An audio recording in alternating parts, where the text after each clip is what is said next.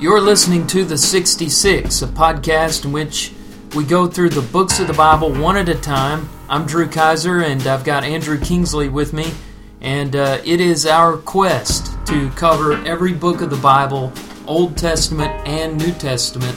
We just finished a series on the book of Philippians that lasted about eight episodes, so we want to change our stride now and do a book, one book in one episode do some catch up work here. And a good way to do that is to turn to the minor prophets, these little books at the end of the Old Testament. They're really easy to survey, and a lot of people find them interesting because they know very little about them.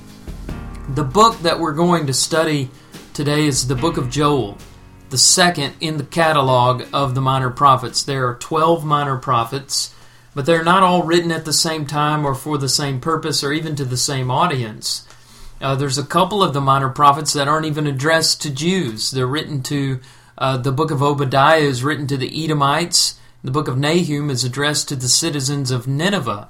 So they're really interesting, and you can't just look at one and say, oh, that's in the minor prophets. It means fill in the blank.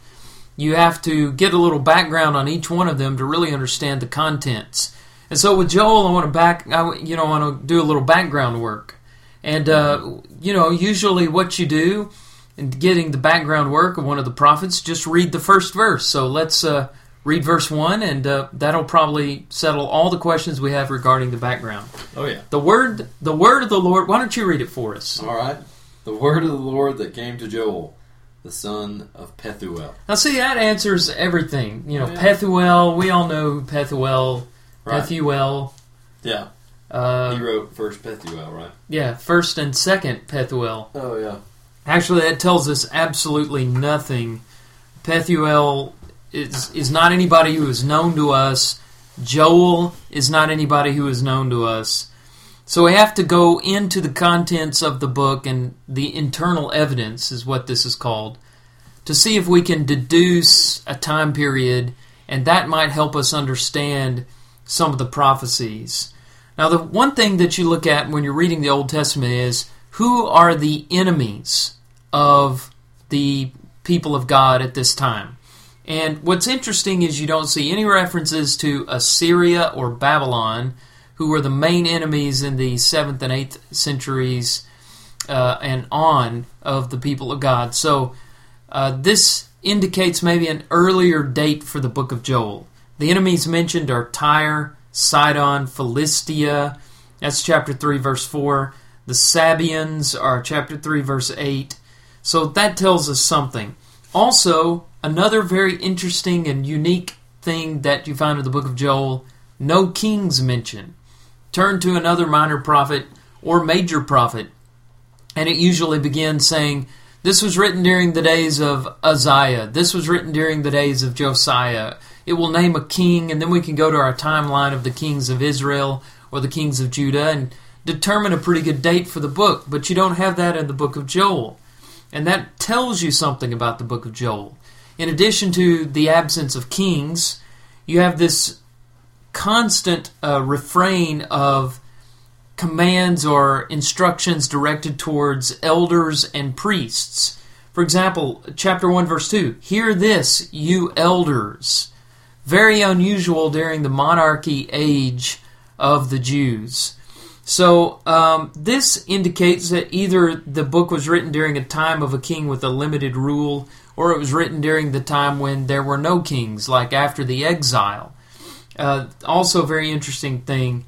Uh, now, in 2 Kings 11 21, we read about this boy king named Joash, who was early. Uh, he was age seven when he came to the throne. There was another boy king of the of the nation of Judah named Josiah.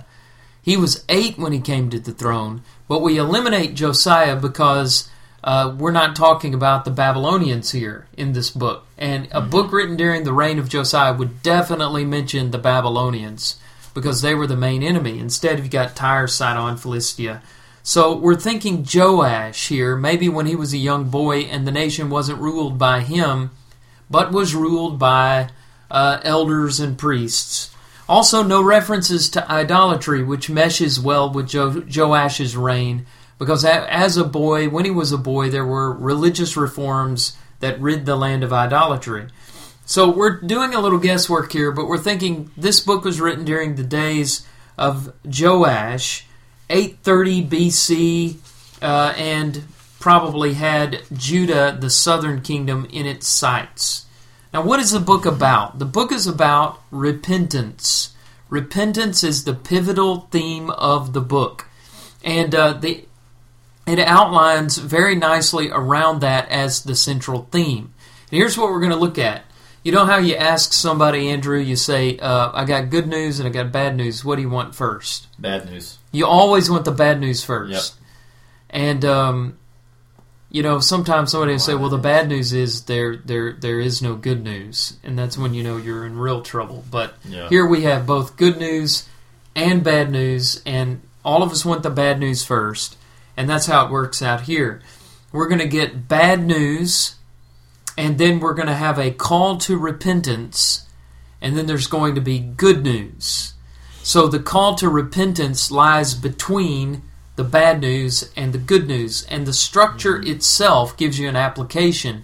I know we usually do the application at the end, Yeah. but here, you know, the structure is an application all its own because you have repentance that lies between the bad news and the good news, determining basically whether you're going to stay in the bad news or be able to move on to the good news. Yeah. So so let's go to the bad news first and see what it is. And the bad news is basically that they have been hit by a locust plague.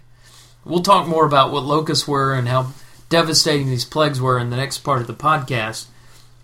But for, for now, let's just do a little reading in chapter 1, beginning in verse 2. Hear this, you elders. Give ear, all inhabitants of the land. Has such a thing happened in your days or in the days of your fathers? Tell your children of it, and let your children tell their children, and their children to another generation. What the cutting locust left, the swarming locust has eaten. What the swarming locust left, the hopping locust has eaten. And what the hopping locust left, the destroying locust has eaten. So a natural calamity has happened and has destroyed. There's a lot of, of um, descriptions of locusts in this book. In fact, when I teach it, sometimes I say the key word of this book is locust because that triggers in your mind, you know, the locust plague, and that's what uh, jo- uh, Joel is pointing out and saying, you know, here is evidence that you have been judged by God. Another good description of these locusts comes to us in chapter 2, verse 4. Listen to it. Their appearance is like the appearance of horses, and like war horses they run. As with the tumbling of chariots, they leap on the tops of the mountains, like the crackling of a flame of fire, devouring the stubble, like a powerful army drawn up for battle. Before them, peoples are in anguish, all faces grow pale. Like warriors, they charge. Like soldiers, they scale the wall. They march each on his way. They do not swerve from their paths, they do not jostle one another. Each marches in his path. They burst through the weapons and are not halted. They leap upon the city, they run upon the walls. They climb into the houses, they enter through the windows like a thief. The earth quakes before them, the heavens tremble, the sun and the moon are darkened, the stars withdraw their shining. The Lord utters his voice before his army, for his camp is exceedingly great. He who executes his word is powerful, for the day of the Lord is great and very awesome. Who can endure it? Some people read that and think Joel is talking about a literal army of people, but these are v- descriptions of locusts and Yeah. you know, I, I my favorite is in verse four where their appearance is like horses because if you zoom in to the face of a locust, it looks kind of like a horse's head. To me, it does. It's elongated. It it has uh, eyes on the side. You know, just to me, I really see that, and all the other, you know, where they charge in battle and they leap on the walls and they enter through the windows like a thief, and the earthquakes, and you know, uh, we'll read some descriptions later. But this idea of the sun and the moon being darkened, that's not just a figure, a, figure of speech. These locusts are so many that they eclipse the sun during the Yeah. daytime sometimes. Mhm. So uh, the, Joel is very gifted as a poet, as a descriptive writer. So that's the bad news. They've been utterly destroyed, devastated by a locust plague, and Joel links that to the judgment of God. Now, the next part of the reading is the call to repentance. And that's summarized in chapter 2, verses 12 through 13, although it goes down all the way to verse 17 in chapter 2. But here's what verses 12 and 13 say Yet even now, declares the Lord, return to me with all your heart, with fasting, with weeping, and with mourning, and rend your hearts and not your garments. Return to the Lord your God, for he is gracious and merciful, slow to anger, and abounding in steadfast love, and he relents over disaster. That's the call to repentance that lies between the bad news and the good news. And if they heed it, they will have good news. If they ignore it, they'll stay in the bad news. So here's the good news. The rest of the book, chapter 2, verse 18 and following. Uh, in verse 25, he says, I will restore to you the years that the swarming locust has eaten, the hopper, the destroyer, and the cutter, my great army which I sent among you. You said, you know, when we were talking about how we were going to outline the book, that's a reversal of of what we read in chapter 1. Yeah. You know, chapter 1, what it was, verse um, 4, Yeah.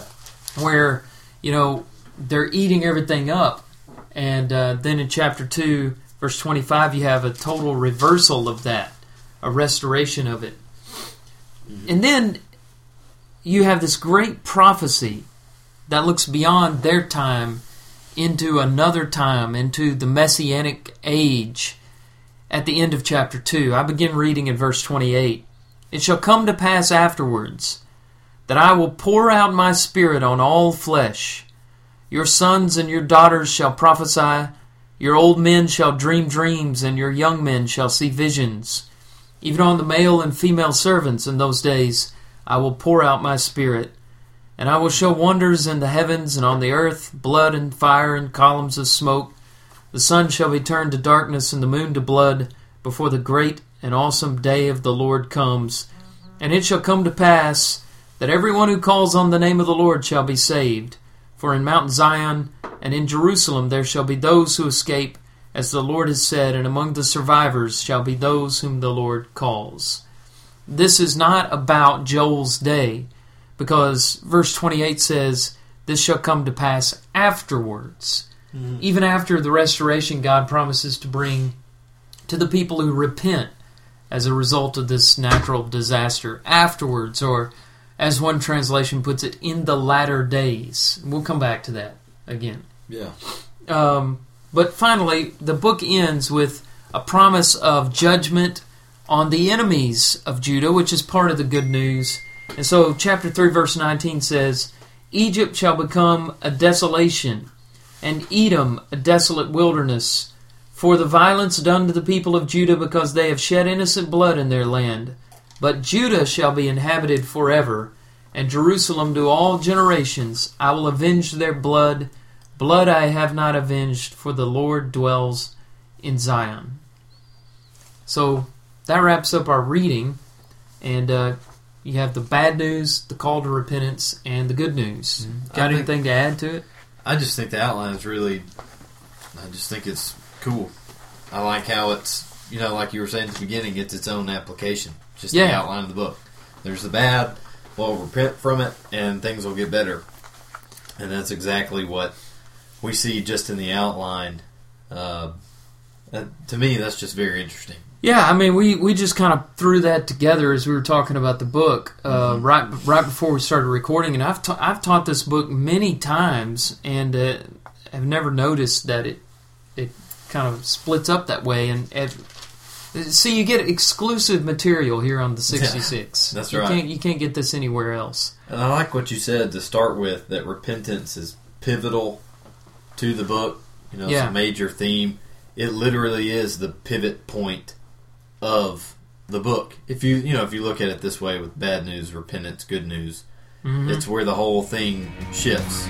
It's where all of it pivots. And I'm sure we can talk a lot about that last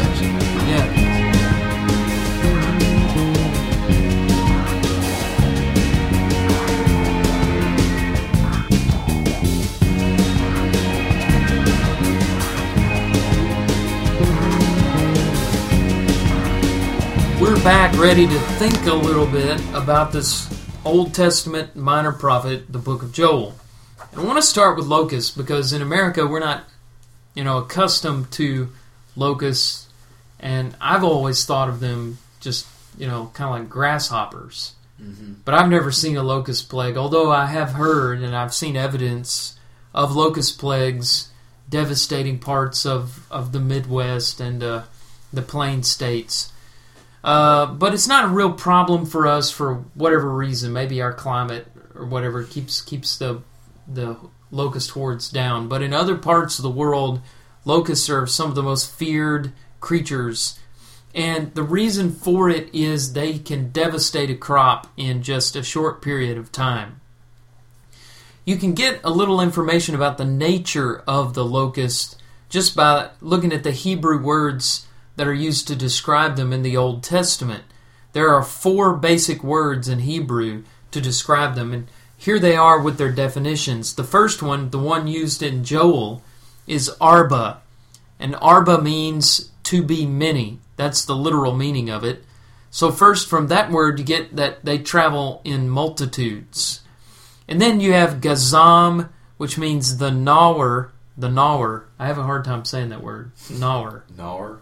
Gnar. Yeah, that's a hard word to say. Gnaw, gnawer. The One, who, gnaws. Yeah. The one who gnaws. And then yeleg, the licker, and kasil, devourer. All very difficult words to say. Lots of R's. But those uh, those three, gazam, yeleg, kasil, they all mean basically something that eats a lot. So you have a creature that eats, devours, and travels in multitudes. Um, I have a couple of descriptions of actual locust plagues that I wanted to share with you. this one from William Houghton in Smith's Dictionary of the Bible. Uh, he saw a locust plague for himself, and he described it in terms of clouds which ravaged crops, much the same way as the heaviest hail. He said they are said to fill the whole atmosphere in an innumerable quantity. Their flight is slow and uniform, and their noise resembles that of rain. They darken the sky and weaken the sun. Remember, Joel talked about how the, the sun and the moon are darkened. In a moment, they completely cover everything, and in a matter of two days, all crops and vegetation are nearly completely devoured. In a short time, they disappear, yet the fields are covered with their dead bodies. So it's just, you know, part of the problem with them is they eat all of this and they devastate everything and then die. So it just seems inexplicable, you know, why they would come and why they would vanish as quickly as they came. Yeah. Here's another uh, poem attributed to the Malagasy people of Madagascar circa 1950 they evidently had witnessed uh, locust plagues before as well, and, and I thought this was very descriptive. What is a locust? Its head, a grain of corn, its neck, the hinge of a knife, its horns, a bit of thread, its chest is smooth and burnished, its body is like a knife handle, its hock, a saw, its spittle, ink, its underwings, clothing for the dead. On the ground, it is laying eggs. In flight, it is like the clouds. Approaching the ground, it is rain glittering in the sun. Lighting on a plant, it becomes a pair of scissors. Walking, it becomes a razor. Desolation walks with it. That's very accurate. And some things that, that I related to. Have you ever picked up a grasshopper? And uh, I used to use them for fishing bait when I was fishing for catfish, and I would get a big old giant Texas grasshopper, Mm-hmm. put it on a fish hook, drop it down about three inches from the bottom of the pond. In Texas, we call them tanks, and uh, I'd catch you know five six pound catfish every time like that. Hmm. But handling them like that, they would sometimes um, you know leave a black discharge on your hand. Hmm. And I was just reading this. It's spittle ink. Compares the spittle to ink. I mean, I I've Yeah. seen that. You know, so this is kind of like a grasshopper. And the smooth chest, I've seen that. You know, um, then we talked about the horse-looking head from Joel. Yeah. Um, you know, I can these these descrip- descriptions all you know really mesh well with my experience. Now, you know, I've never seen a, a, a swarm of locusts like we've been reading about. yeah. Now, But we were reading here. Let me let me get this part. And okay. we were reading here that they they do occur in two phases: a solitary phase and a gregarious phase. hmm And you know what we've probably seen in the states is the solitary phase, but in the gregarious phase, they can get swarms. One swarm was reported in the Red Sea area in 1889, estimated to be 2,000 square miles in size. Hmm. So, um, you know that that that's a lot of information about locusts. I think maybe more than some people were wanting, but Well, I'll give you a little bit more. okay, let's let's do this. now. Uh, when you were talking about never actually seen, I just typed in to Google here on my phone locust swarm just to see what case I wanted to look at it while you were talking about it, just to kind of have something, you know, to think. Have about. something to do while I'm talking. No, to to to look and see if there's you know just to get an idea for myself. And I found this report on ABC News in August. Madagascar, you mentioned this before. Yeah, that's Started- where that poem came from. Yeah, they Yeah. were. Uh, well, in 2014, in August, Madagascar was hit with a with this huge locust plague, is what they're calling it. They've got a they've got their uh, reporter saying it's it's like the ten plagues of Egypt. Uh, it is so. It started in 2012, and in 2012, Madagascar's government proclaimed a national disaster, Hmm. uh, according to the United Nations Food and Agriculture Organization. Their plan is to stay in this emergency plan until 2016, and it's going to cost them more than 41 million dollars. So What are they doing? Poisoning the locusts, or it says that they've just got a. So far, they have succeeded in controlling the pests in over 4,600 square miles of agricultural land.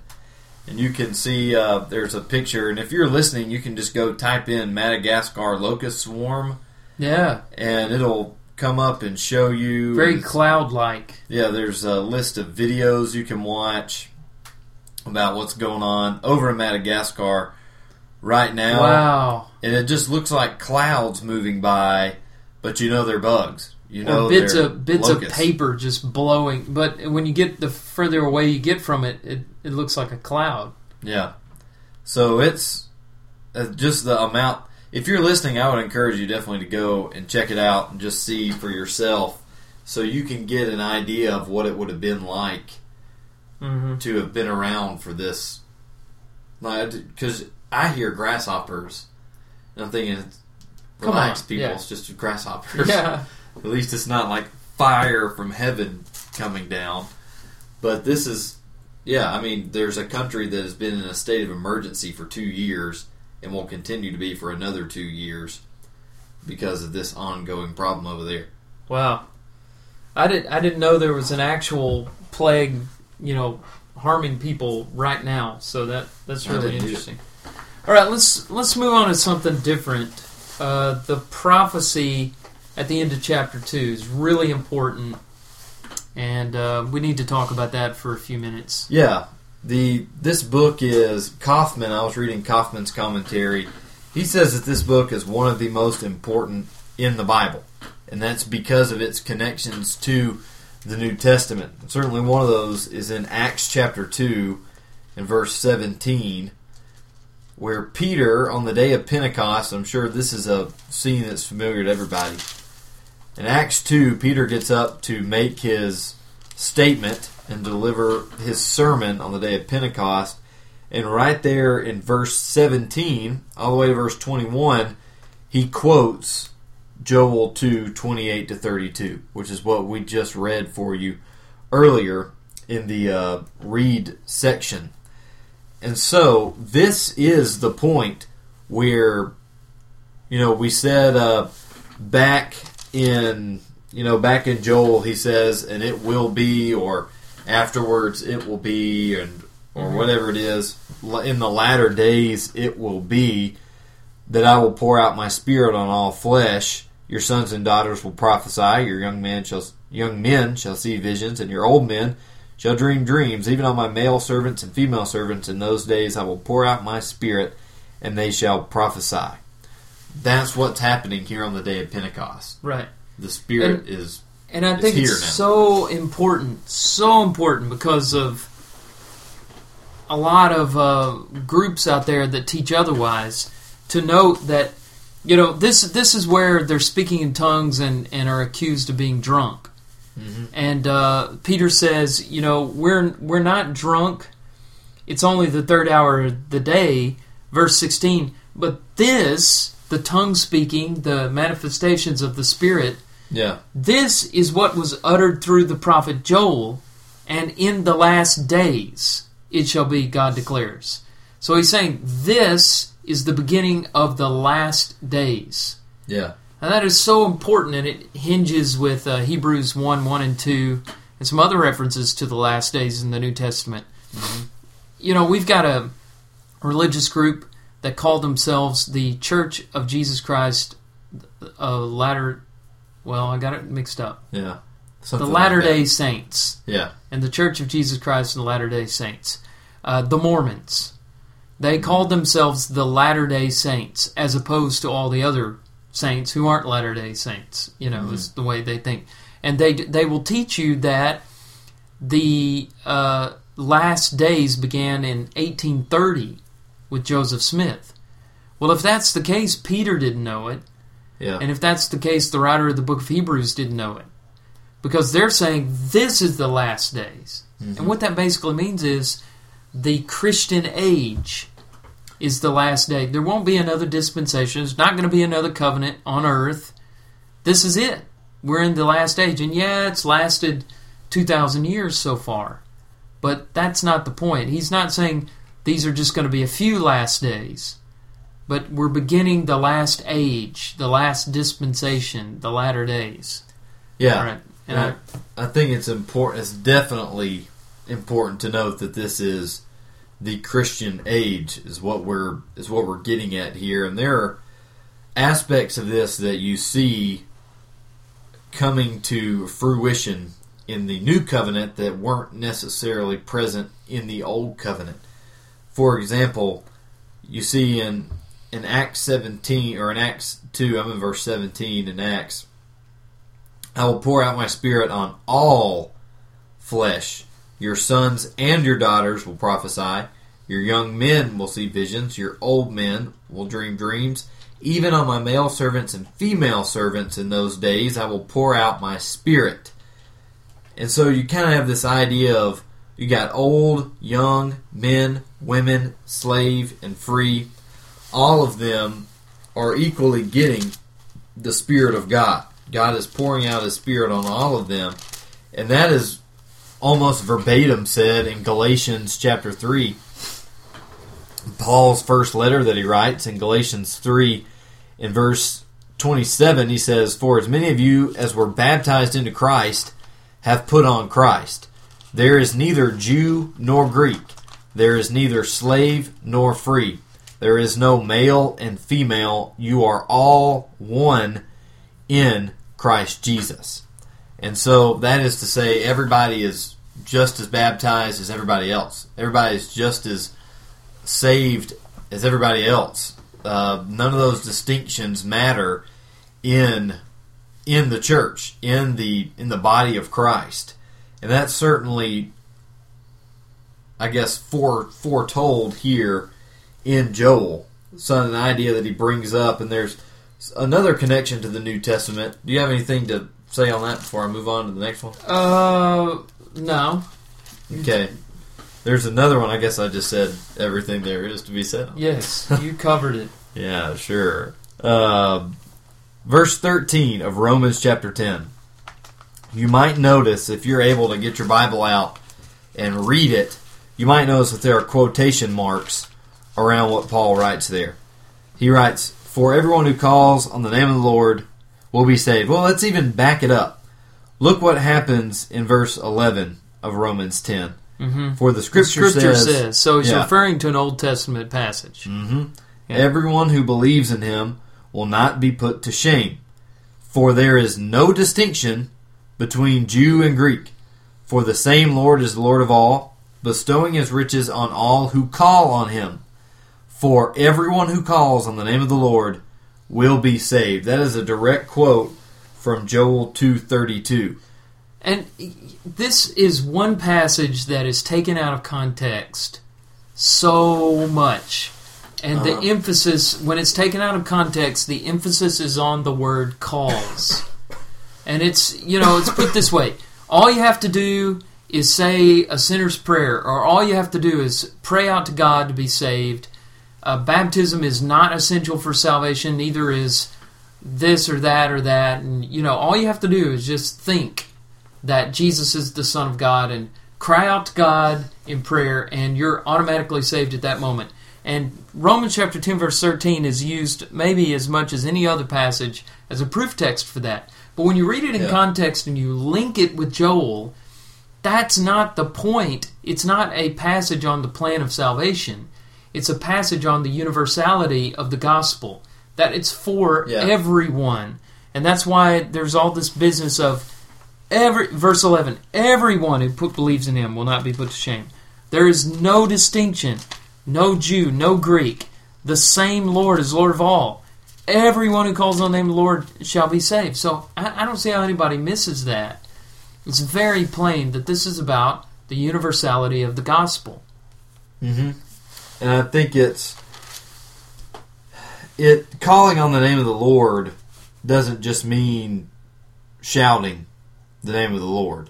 yeah that that's also true yeah It means something a lot deeper than that. We're talking about the person that does that not only calls on the name of the Lord, but that actually does the things uh, that He has asked us to do. You know, in Matthew seven, He says, "Not everyone who says to me, Lord, Lord, will enter the kingdom of heaven, but the one who does the will of my Father, who is in heaven." yeah So calling on the name of the Lord, and Paul kind of continues on that line of thought in Romans ten. You know, he says, "How can they call on him? Call on him in whom they have not believed? How can they believe in him of who they have not heard? How can they hear unless someone preaches?"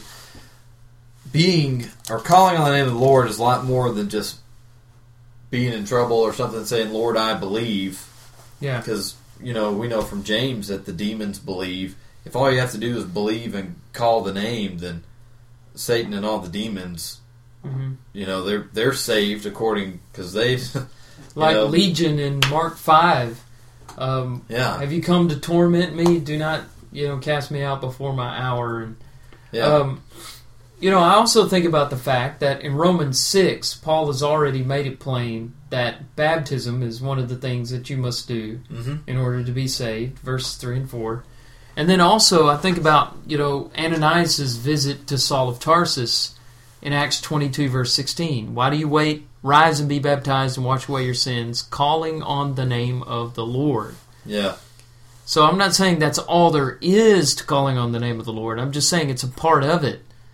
Because Ananias, through inspiration, said, you know, you be baptized calling on the name of the Lord. That was the way he described the, the baptism Saul was to, to have, the baptism into the name of Jesus Christ. yeah. I think that idea of calling has a lot more to do. It's a lot deeper than just shouting a name. It involves doing the will of the the one that you're calling on. I guess. Yeah, and all that comes from Joel, and it, I, I, it's easy. It's easy to to get one passage in your head, Romans ten thirteen, and just throw it up in somebody's face over and over and over and over again. Yeah. Every time they try to talk to you about what the whole Bible says about salvation, but if you really want to know what that one verse means, you've got to open it up into the context of Romans chapter ten, into the context of the entire epistle of Romans, into the context of the entire New Testament, into the context of God's sal- salvific is that word saving plan? Yeah. There you go. There- yeah. Into the context of the whole Bible, which includes Joel, and Joel was talking to a group of Jews uh, the nation of God's people, the physical nation, who thought that they were the only chosen one once forevermore. Yeah. And he's saying, hey, there's good news coming. After this, there will be a day when it won't be about this nation or that nation, but all who call on the name of the Lord will be saved. And that's where we are now. Yeah. All right, another tough question that Joel raises. This whole book is based on a natural calamity. And the prophet is pointing to the natural calamity. And he's saying, You have sinned, repent. Now, this raises all kinds of very difficult questions regarding how we respond to natural calamities as people of faith. Do we look at them in every case as God's judgment, and or, or do we not? And if we don't, then what are we to make of Joel doing that with the locust plague? This and you know is this the only locust plague? No, there's one going on right now in Madagascar. So Yeah. is that God's judgment upon Madagascar? You know, is, are we looking at all locust plagues the same? And who's Joel to pick this particular one out? You know, it raises some very difficult questions about how we respond to these natural calamities. I remember in 2005, after Hurricane Katrina, that there were preachers who got on the radio or television or the internet and were saying, This is God's judgment on New Orleans because it's such a sinful city and, you know, the God, God is doing this. Well, there were a lot of innocent people that were hurt and displaced because of Hurricane Katrina. And at the same time, you know, over in Las Vegas, nothing was happening Yeah. you know, um, in uh, other places in the world, you know, Amsterdam, no hurricane. There's a lot of sinful cities in the world, a lot of them, that are doing just fine, physically speaking. Why New Orleans? So this, you know, and then and then you get into other things that aren't necessarily natural calamities, like uh, 9/11. Yeah. You know, there were people that came out and said 9 11, we were being punished for our sins. yeah. Punished by Muslim terrorists? hmm Um, is this like the Babylonians coming? I guess the same question could be asked in war.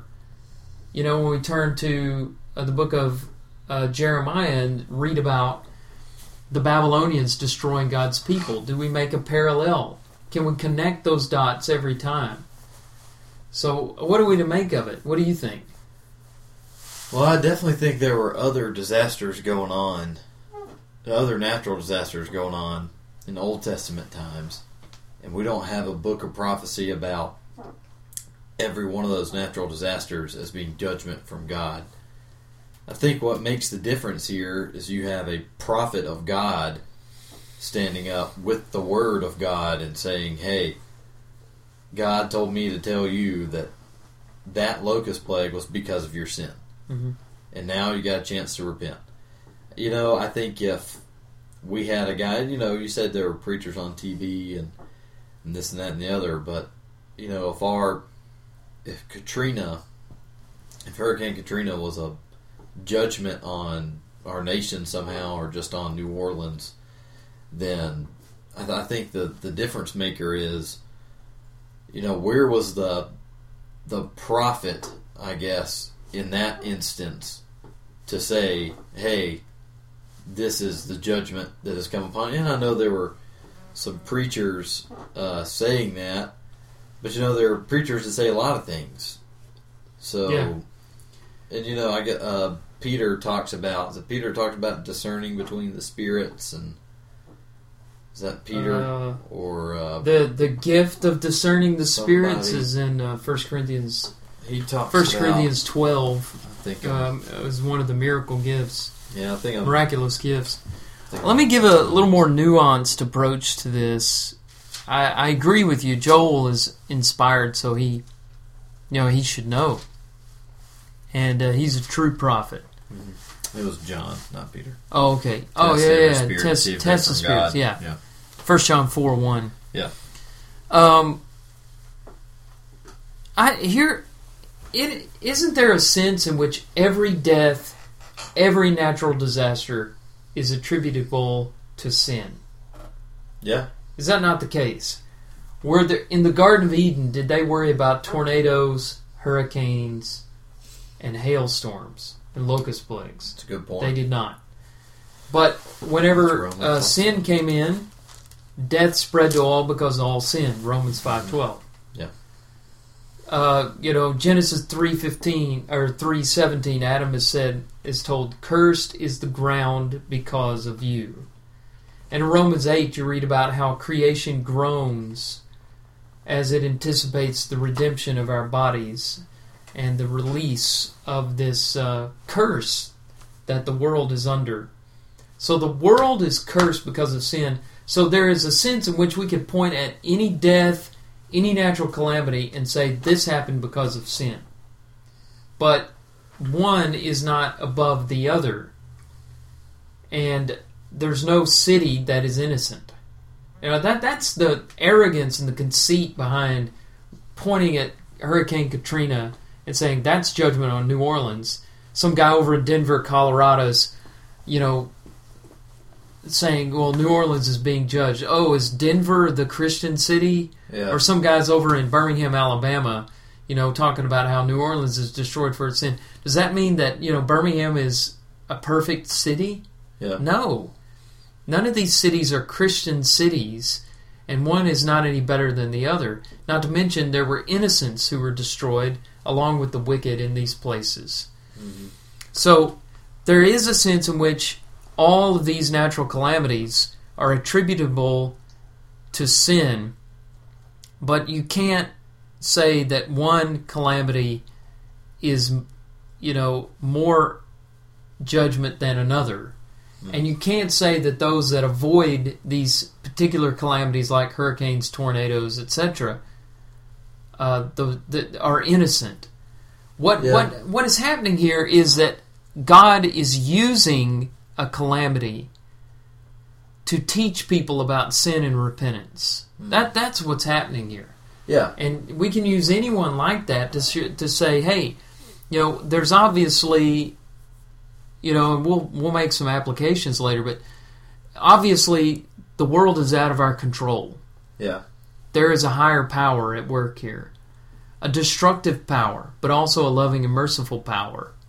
Yeah. Uh, you know, you can you can do those kinds of things, but to say that you know one city's more wicked than another is just it's just not not the right way to look at these things, not the way we're meant to. Yeah, I think we would have a hard time saying to somebody that natural disaster happened, it was God's judgment on you, without having a direct line from God Himself telling us that. That's what I'm saying. You know, that's what I meant by, you know, where's the prophet? You know, here it's obvious. Joel is a proven prophet, makes a statement.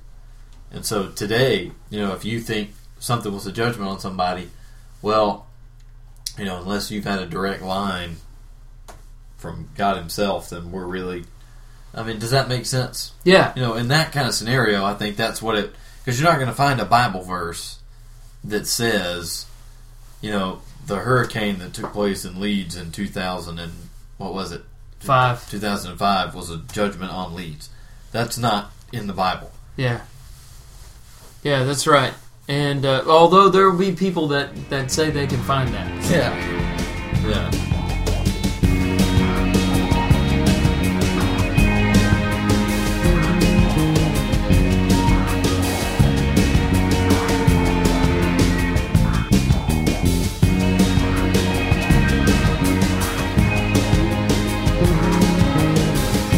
Some lessons that we can learn from this Old Testament book? Well, there are several, so I'm just going to kind of. Sometimes we just have one or two. This time I've got you know seven or eight here. We'll go through them rapid fire. We might discuss some of them. I'll leave that up to Andrew. If something fires you up, you chime in. and uh, a lot of verses connect them. A lot of them come from chapter two, verse thirteen. Here's the first one. The first one is that merely external religion is dangerous. In chapter 2, verse 13, Joel says, Rend your hearts and not your garments. You know, they had a practice of tearing their clothes to show their remorse or to show their penitence. And Joel was tired of seeing that. You know, he had probably been seeing a lot of this religious behavior without anything to back it up. And what the Lord really wants is internal reform. He wants you to tear your hearts. Don't just tear your garments. Yeah, that's actually the one thing that I was thinking about to start with that I would want to discuss. And I don't want to Yeah. discuss it too long because I want to get to the rest of your stuff. No, that's that's fine. But that is definitely, I mean, that hits home to us now for sure. Tear your hearts and not your garments. That that is a. I love that verse. I Yeah. love it because I think it really gets down to the the the essence of what this whole thing is about from the beginning that a lot of people miss. And then when you get to Jesus, obviously, he tells them in his, you know, the Sermon on the Mount about how it's about your heart and not about just what you're doing. It's about what's going on in your heart. So, yeah, they say, you say you're sorry for your sin and you're, you know, you're showing it, you're tearing your clothes. And I'm thinking of it in terms of today, you know, we say we're sorry for our sin. You have somebody that goes forward crying on a, you know, after a service or comes to you privately crying or whatever. You know, they make all of the right they make all of the right, I guess um I don't know, actions. Moves. Yeah, yeah. They, make go through the the right motions. moves, Yeah, to make you think they are sorry for what they've done and that they are repenting. And then and I'm not saying anybody's perfect. You know, you pray for forgiveness and you'll you'll mess up again at some point.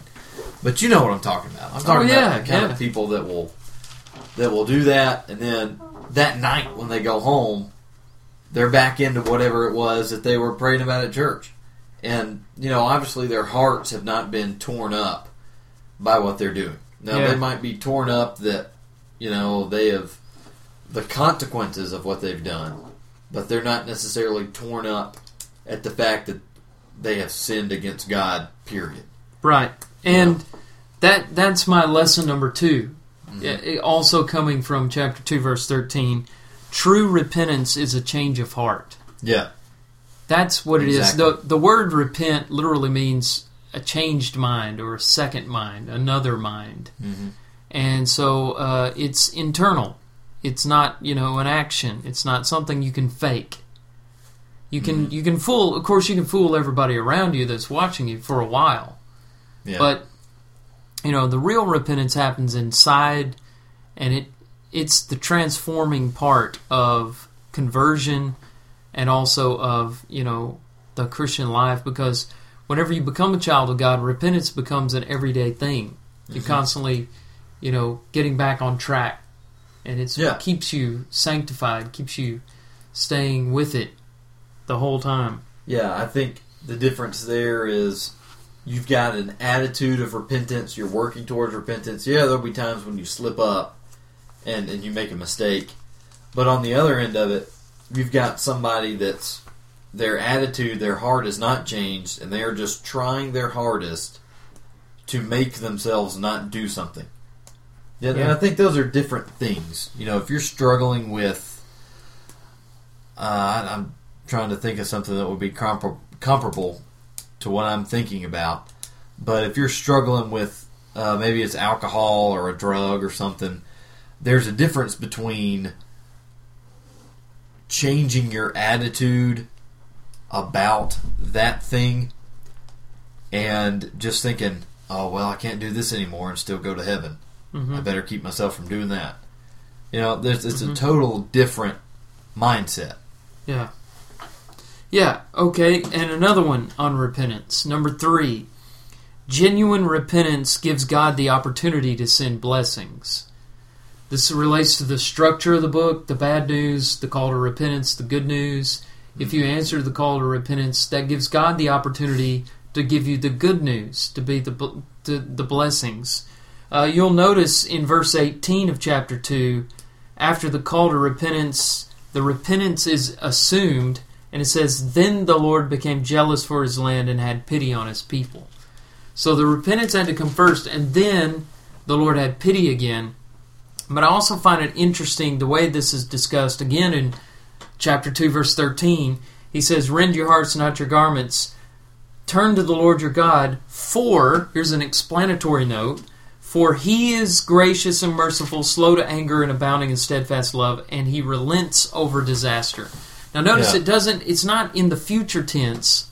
He will, you know, if you do this, the Lord will change and he will become gracious and merciful and slow to anger, etc. No, he is, he always is. That's this is his eternal nature. Yeah. He's he's doing this now. It's just that his righteous, holy nature is holding him back from blessing you with that loving, pitif- uh, uh, merciful nature. Yeah. And so, um, you know, do this, and this gives him the opportunity. It's not about, you know, we're not challenging the omnipotence of God. Correct. We're just saying we're, you know, holding his righteous nature in balance with his goodness and his mercy. Mm-hmm. Uh, now, number four, judgment on a wicked nation is ine- inevitable. Uh, because we've got judgment on Judah, judgment on Tyre and Sidon, judgment on Philistia, judgment on um, Edom, judgment on Egypt. Nobody is exempt here. And uh, we've talked a little bit in the last section about you know these natural disasters and whether or not that's judgment on the nations. I do believe in the providence of God, and I do believe that uh, God sets up kingdoms and He tears them down. And I believe that Uh-huh. uh, proverb in Proverbs fourteen thirty four that righteousness exalts a nation. So uh, I think you can take a little of that away from the book of Joel as well. Mhm. Okay, number five. God delights to include everyone in his great gift of salvation. This is what we talked about a lot as we were trying to straighten out that idea that everyone who calls on the name of the Lord will be saved. Yeah. And then finally, uh, God disciplines those he loves. And that's Proverbs 3 11 and 12, too. Just like a father disciplines his child that he loves, God disciplines his people. And, uh, you know, the book of Joel is about the people of God being hit by a locust plague and the prophet saying, you know, this is God punishing you for your sins. And the reason that he does that is because the best thing for us is not to allow us to live in our sin because eventually that's going to bring the wrath of God on us. The best thing for us is the righteousness of God. And if it takes a locust plague or it takes discipline or pain or suffering or loss in order for us to, to gain a relationship with God, that's the best thing for us. Yeah. So so that's uh that's number six, and that's what I've got. Did I did I leave anything out there? I'm sure there are a lot of other lessons that come out of there. I don't know though. There are. I think you. It's a really That's a pretty practical book, and Oh, uh, yeah. it's ignored. I, I you know I bet a lot of our listeners have never you know unless they've done a read through the Bible in a year plan have never read the the book of Joel. And it's so short. It's just three chapters. Yeah, What did we say? Seventy-three verses. Yeah, we didn't bring that up. It- No, we, we- we did all that research and then we didn't. Uh, we noticed uh, during the break, one of the breaks, that chapter 2, verse 16 is like the middle verse. And we were talking about how this call of repentance sits right between the bad news and the good news. And it really, it really does. That's right smack in the middle of that, that good news, I mean, that call to repentance.